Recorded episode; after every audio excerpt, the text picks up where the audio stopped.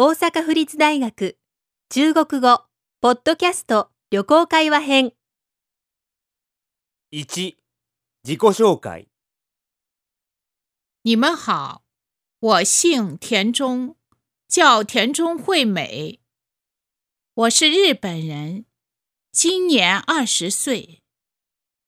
我是大阪府立大学经济系二年级的学生，现在我跟朋友一起在中国旅游。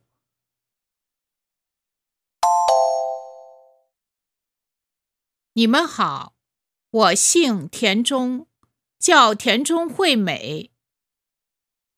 皆さん、こんにちは。私は田中、田中めぐみと言います。我是日本人，今年二十岁。 日本人です。今年二十歳です。我是大阪府立大学经济系二年级的学生。私は大阪府立大学経済学部の2年生です。现在我跟朋友一起在中国旅游。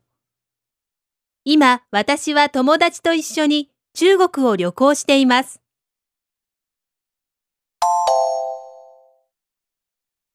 你们好，我姓田中，叫田中惠美。我是日本人，今年二十岁。